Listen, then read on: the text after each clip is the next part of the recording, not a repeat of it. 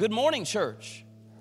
So good to see you. You all look lovely this morning. Turn to your neighbor and say, You look good today.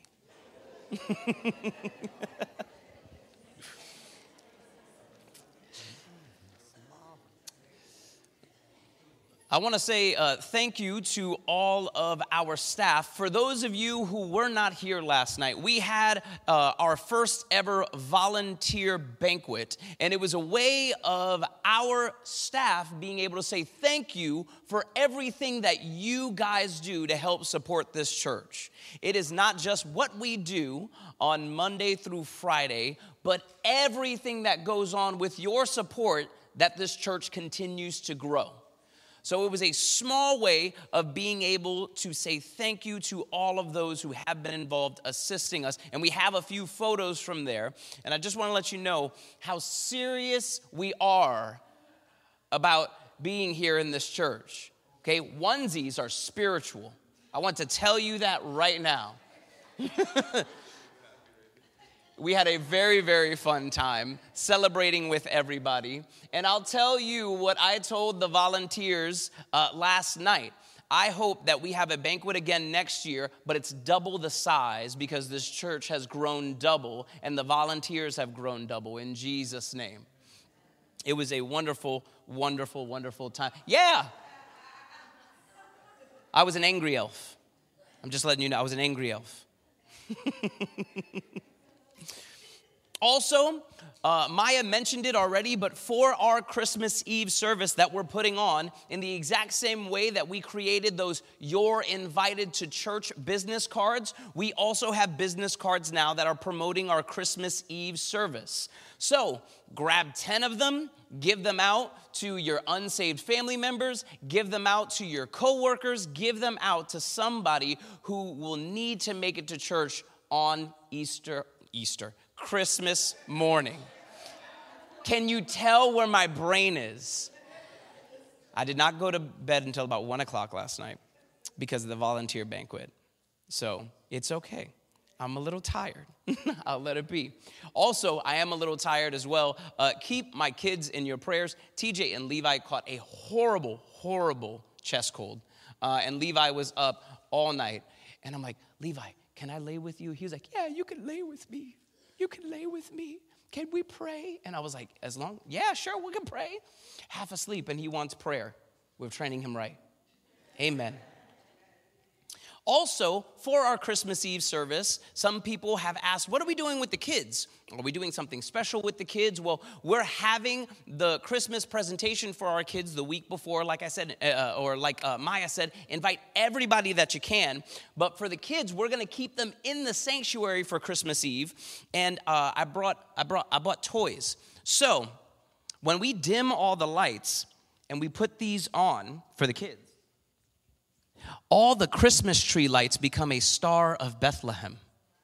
Mm-hmm. So as the lights dim and as we have all of our candles, the kids will be, ooh, ah, that's wonderful. And they'll be distract- distracted for five minutes, and then I'll have five more minutes to preach. if you have your Bibles this morning, why don't you turn with me into the book of Luke? We're going to be in chapter 1 this morning, and we're going to start in verse 26 and go through verse 38. We're going to be starting a new series called Through His Mother's Eyes. And the whole series is supposed to depict the nativity and the Christmas story through the eyes of Mary. This young teenage girl who is experiencing all these miracles for the first time in recorded history. And we think about Jesus. We need Jesus during the holiday season. But there are other people in that story who he affects. And last year we spoke about Joseph's perspective through the book of Matthew. So I thought it would only be appropriate to speak about his mother's perspective as well.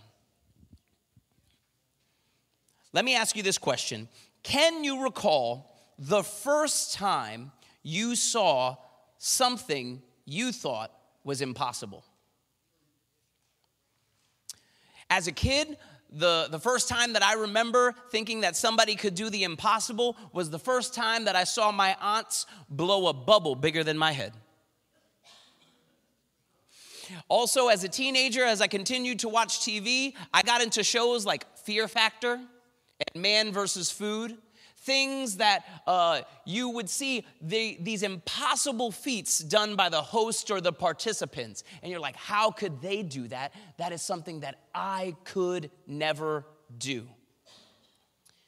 When was the first time that you believed that God could do the impossible?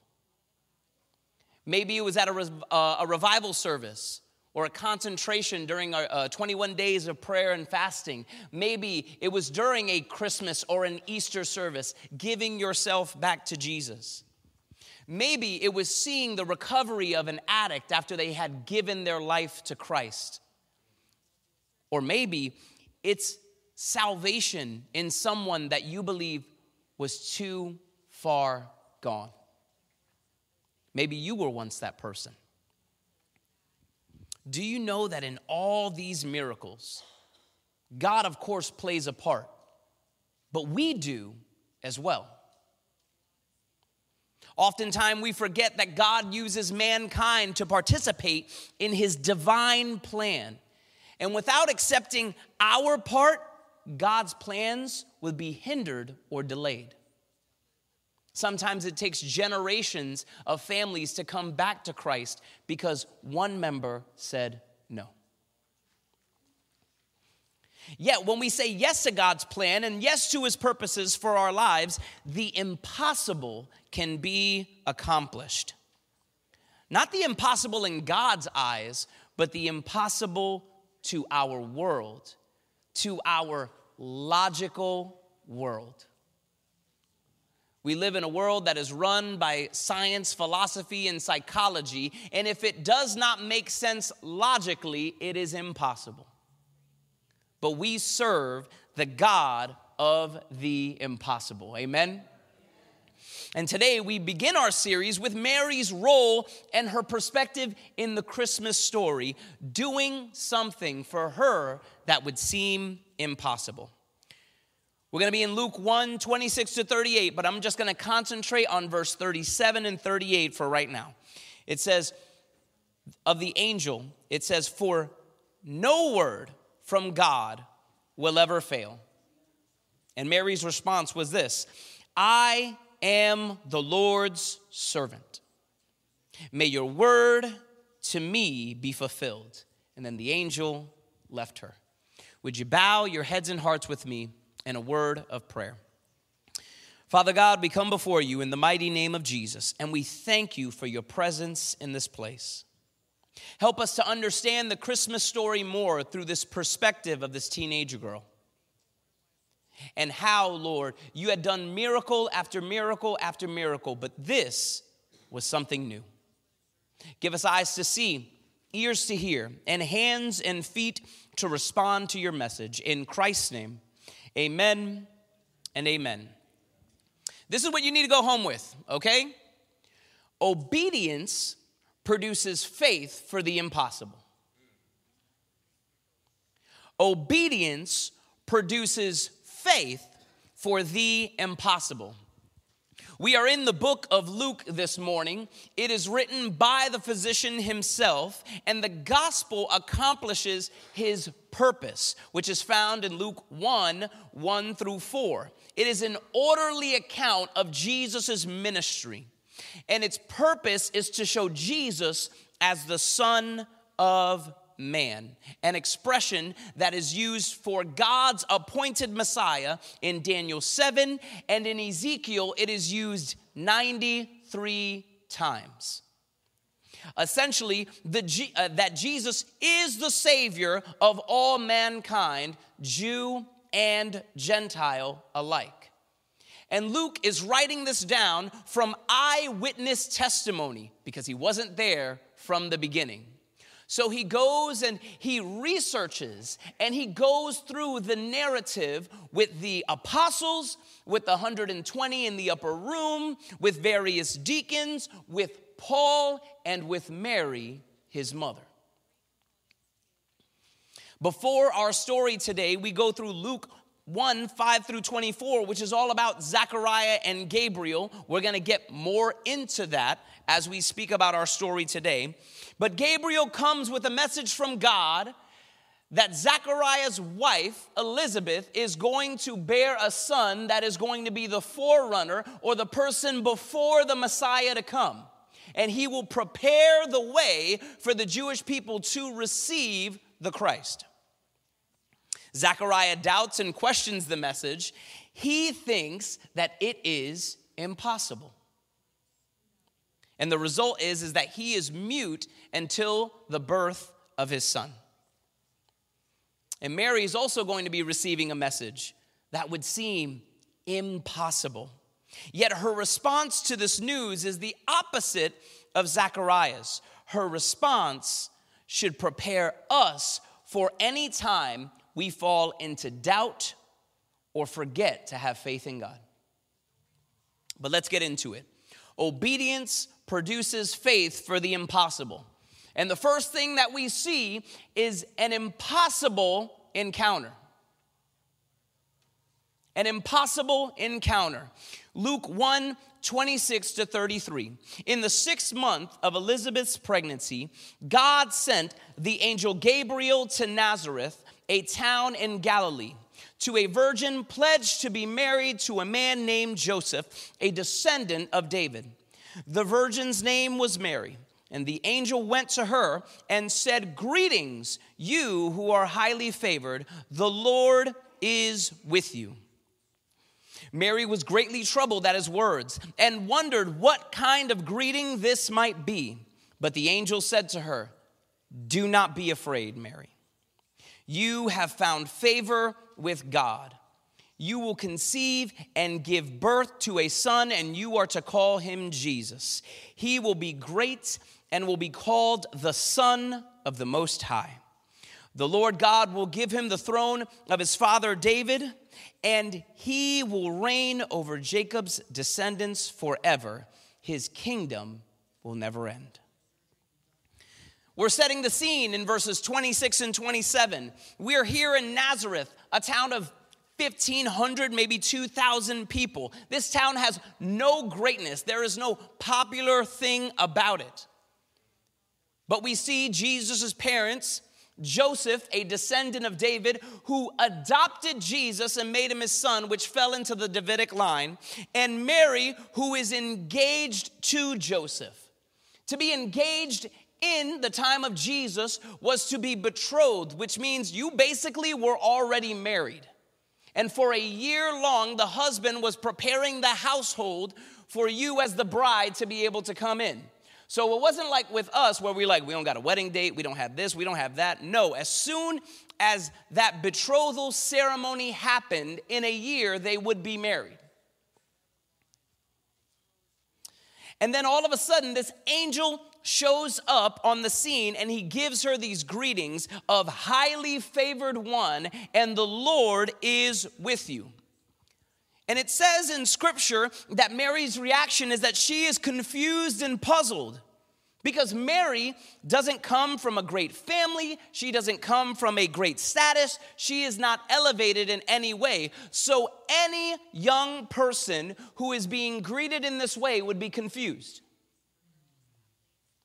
Why am I looked on by this spiritual being with such high grace and favor? But the angel was speaking out loud what God had already regarded in her. In the same way, God speaks to you and me. He never looks down on you and me. In fact, He calls you blessed. He also calls you highly favored. He calls you His child. He looks at you like a finished product not the way that you look at yourself in the mirror.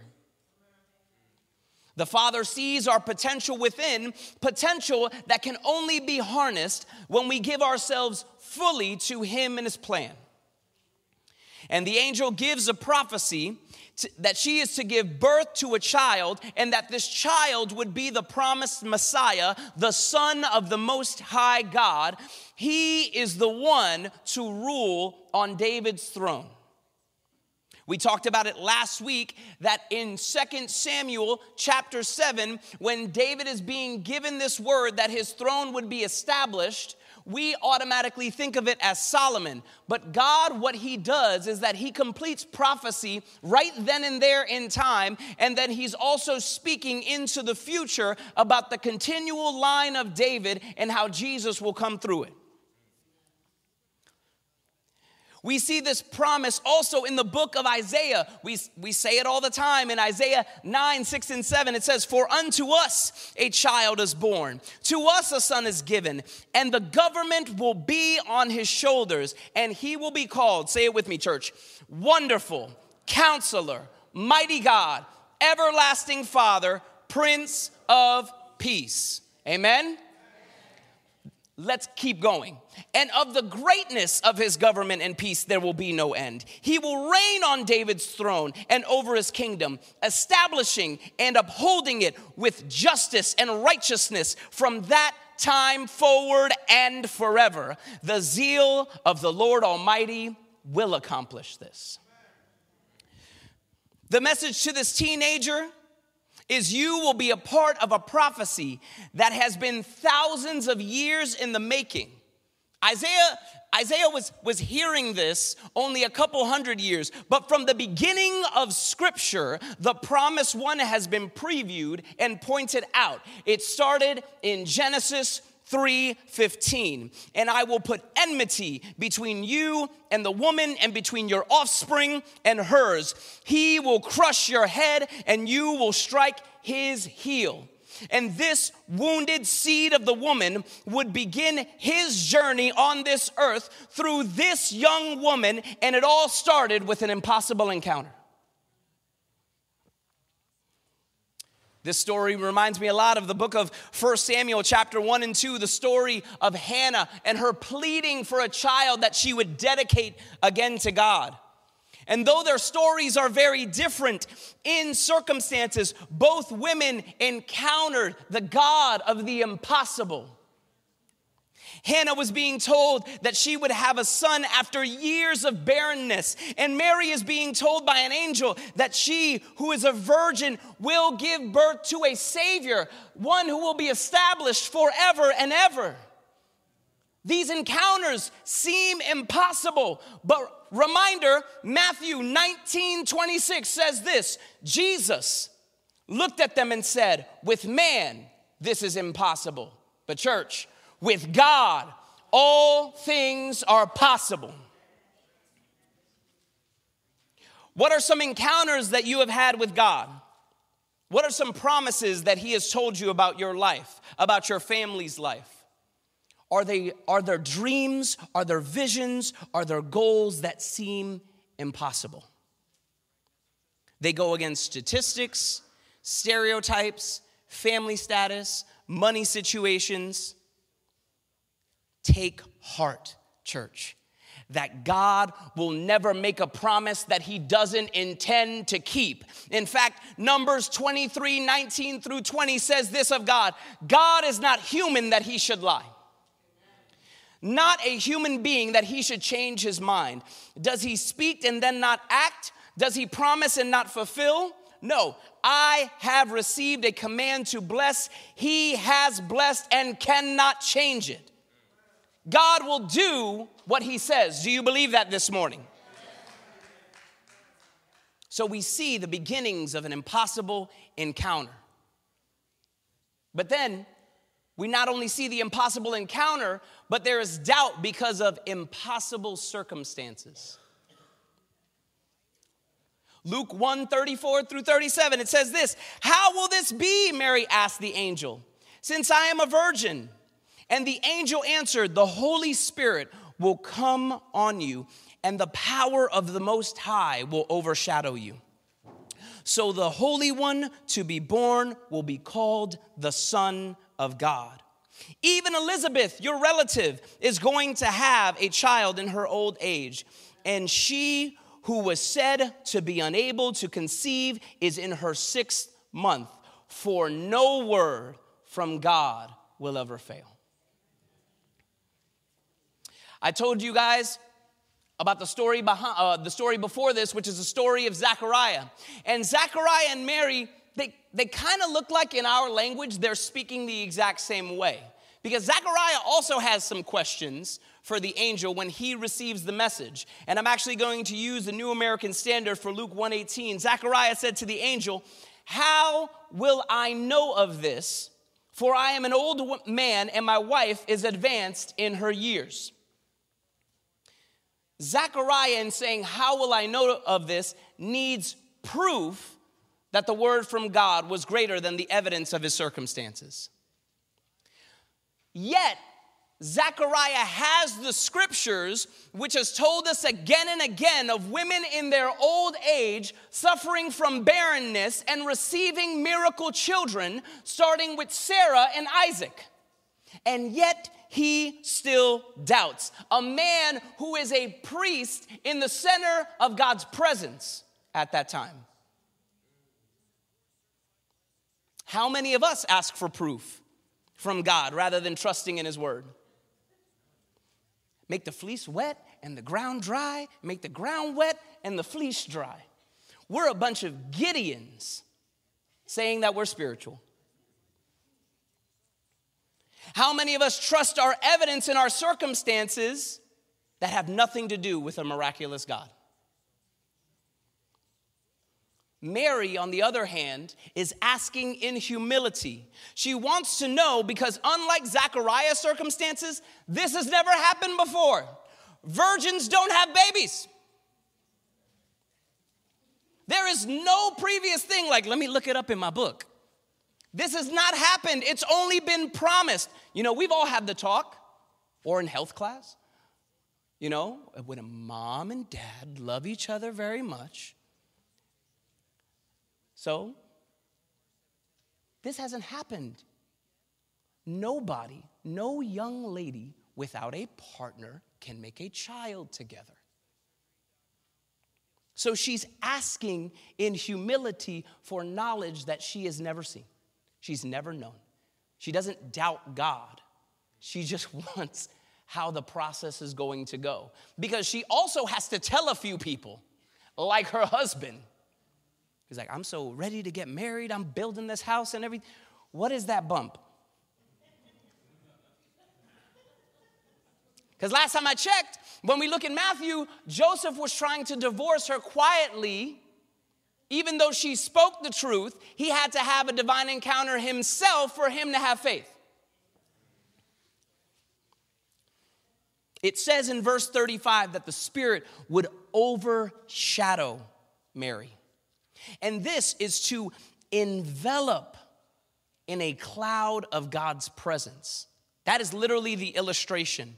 And it takes us to an Old Testament concept in the book of Exodus, chapter 24. Do we have that picture? Do we have that picture? There we go. When the people of Israel first make a covenant with God and say, Yes, we agree to all the terms and we agree to, uh, to everything, we want to be your covenant people, then God says, Moses, I'm going to say out loud who I am. I'm going to have my presence rest on the mountain in cloud and in fire. And in Exodus 24, at the end of the chapter, Moses goes in to commune with God. And it's not just Moses who goes into commune with God with for, for 40 days and 40 nights, but the priests and the leaders see when Moses is coming up that there is a figure in the cloud already waiting for him.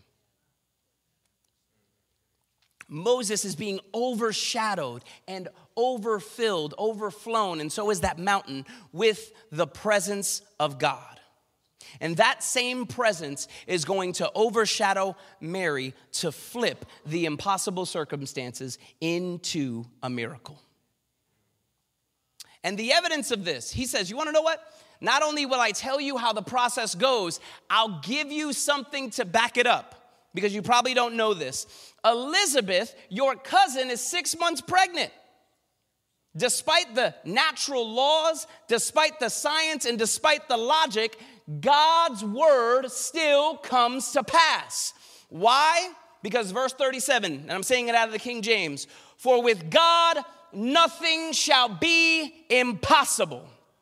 When Moses is at the edge of the Red Sea and the people of Israel are questioning him, what does he say? We're in big trouble, guys. No, that is not what he says. In Exodus 14, he says this, and Moses answered the people, Do not be afraid. Stand firm, and you will see the deliverance of the Lord will bring you today. The Egyptians you will see today, you will never see again. The Lord will fight for you. You need only be still. Moses faced impossible circumstances because he had a sea on one side and an army behind him. If he looked at the impossible circumstances, Israel would have fallen. But he said no. Our God is going to deliver us because he is the God of the impossible. Amen? Church, we need to remember that Jesus can do the impossible. He's already done the impossible. He saved us.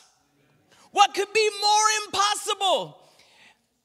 Jesus already came as a babe. He was raised. He lived a sinless life. He died on a cross so that you and me can have fellowship with God. You and I were created in the image and the likeness of God, but because our own pride and man's ego, sin had separated us from Him. And we could not redeem ourselves. It was a price that we could not pay. But instead of God saying, Oh, well, start again, He said, No, I want them. I will redeem them back, and I will put myself in flesh to see it be done so.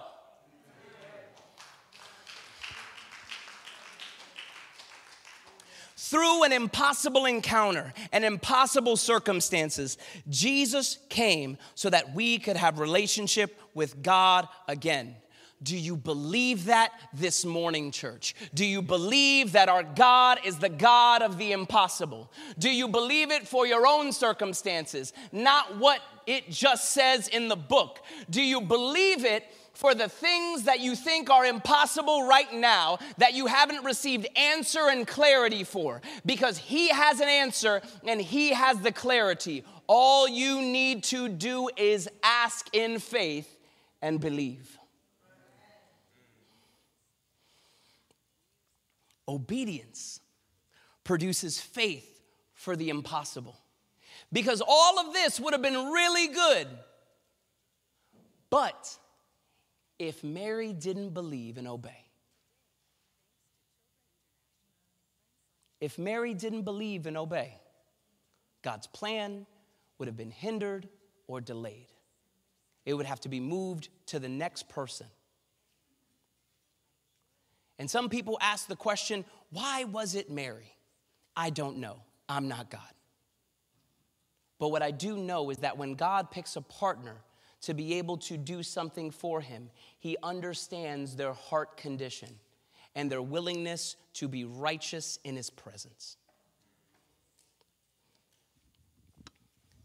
So, not only do we have an impossible encounter, not only do we have impossible circumstances, but Mary shows some impossible obedience. Luke 1 38, it says this I am the Lord's servant. Mary answered, May your word to me be fulfilled. And the angel left her. Joe, if you can start making your way forward. Mary's response was, I am willing to be used by God. Plain and simple. I want you guys to look at me. I don't want you guys to look at Joe unlocking his guitar case. All of you guys just went like this. Oh, he has a guitar. God is speaking to you this morning, okay? The guitar case is not speaking to you. Mírame. Okay? She said, I am willing to be used by God, even though it has never happened even though there is nothing great about me. And even though I may not understand it, if God says it will happen, it will happen. Mary could have seen her circumstances like Jeremiah did. In Jeremiah 1 6, he says, Alas, sovereign Lord, I said, I do not know how to speak because I am too young. That's what Jeremiah says. Hey, I know that you have called me, and, and yeah, I'm pretty willing, but I do not know how to speak. I'm just a boy. But what does God respond in verses 7 and 8? But the Lord said to me, Do not say, I am too young. You must go to everyone I send you and say whatever I command you. Do not be afraid of them, for I am with you and will rescue you, declares the Lord. Honestly, between you and me, how many of us would have had the same faith as Mary? How many of us would have been willing to uh, accept this unconventional prophecy? How many of us would have said, Lord, yeah, I'm willing, I'm able, do whatever you please? In church, how many of you have the Lord revealed something in private? Through His Word, through His Holy Spirit, through a pastor or through a prophet, in prayer and in meditation, and then you think, God, not me. I am too this. I am too broken. I am not qualified. I do not deserve it. It is a privilege that's too high for me. I rebuke that doubt in Jesus' name because it does not come from God. It comes from your flesh and the enemy trying to hinder you from the purposes that God has for you. But some people say for others, yeah, go ahead, do it. Bless them, give them all the grace that they need. But I'm too broken to be used as a vessel. But last time I checked, all God uses was broken vessels. Abraham was imperfect. David was a murderer. Solomon, he was loose. That's the best way I can be able to say it. Yet God blessed them because of their faith and the obedience that He was allowed to use them in time. And how much more will He bless you and me? How much, with hindsight, in six months from now or in a year from now, can we say, Look what the Lord has done if every single day we decide to surrender our lives and ourselves to Him?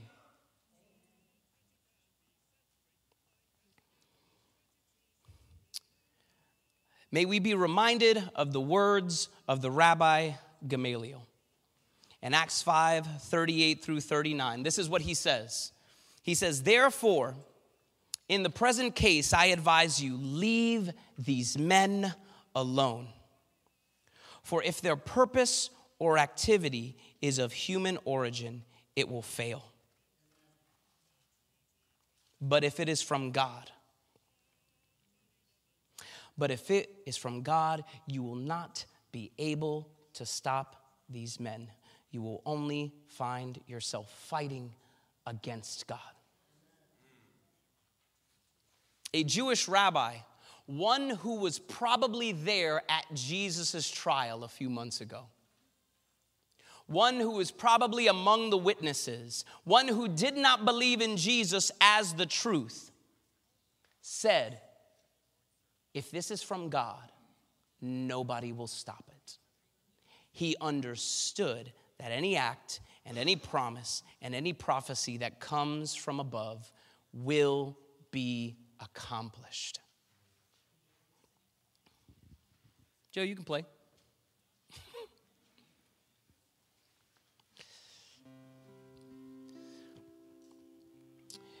In our Wednesday night Bible studies, we've been going through this theme called the test. We started it again this week. And I've said this this week a few times, and I have no idea why, but I think this is why.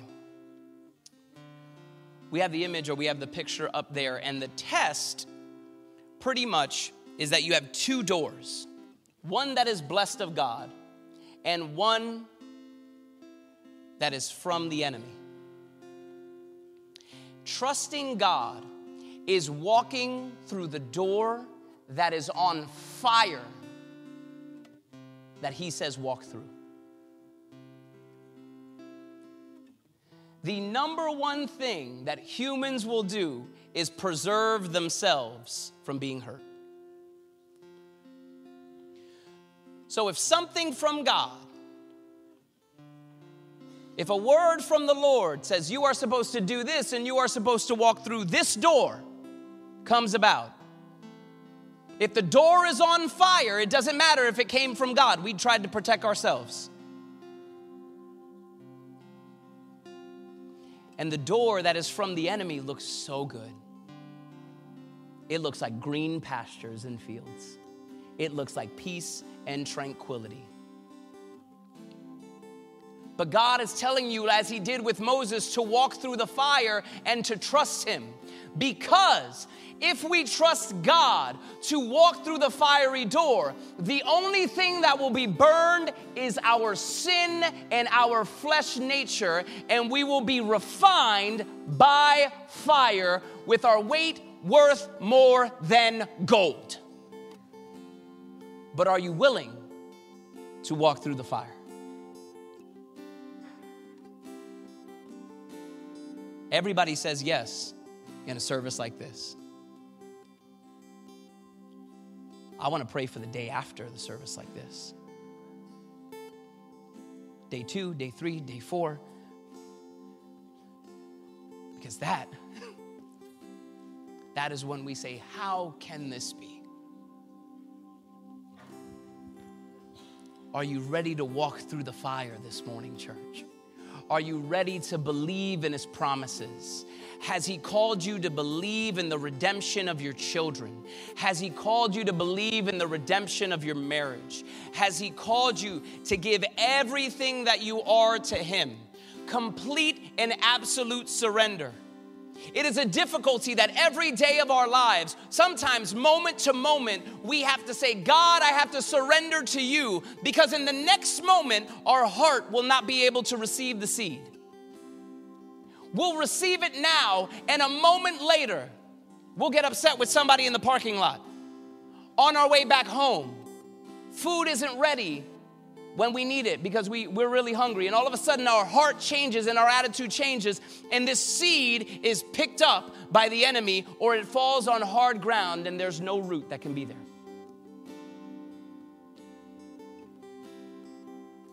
In Jesus' name, be open to his promises because they will never fail. Let's stand.